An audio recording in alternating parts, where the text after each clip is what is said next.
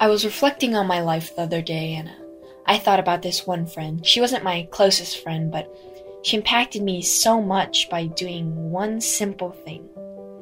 I met her a few years back at school, and if I remember anything about her, is that she was almost always genuinely happy.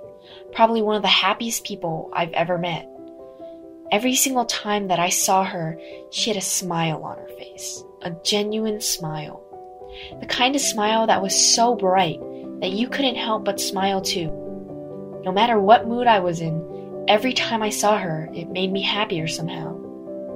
And even though it was just her smiling, it could change my whole day. She had such an impact on me because she made me happier, something I needed in the time that I met her. Her smile helped me get through things that she probably didn't even know I was going through.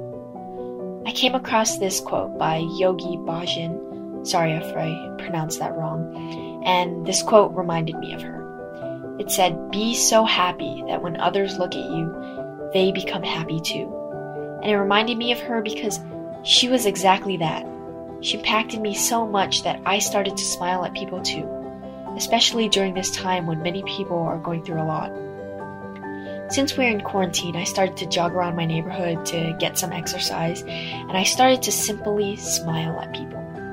Usually they smile back, although there are a few exceptions, but it makes you feel good to get a smile back, which is a plus, but not the reason I started to smile at people. The reason I started to smile at people is because I'm hoping that I can change their day, make them happier, or help them get through something in the way that my friend did for me.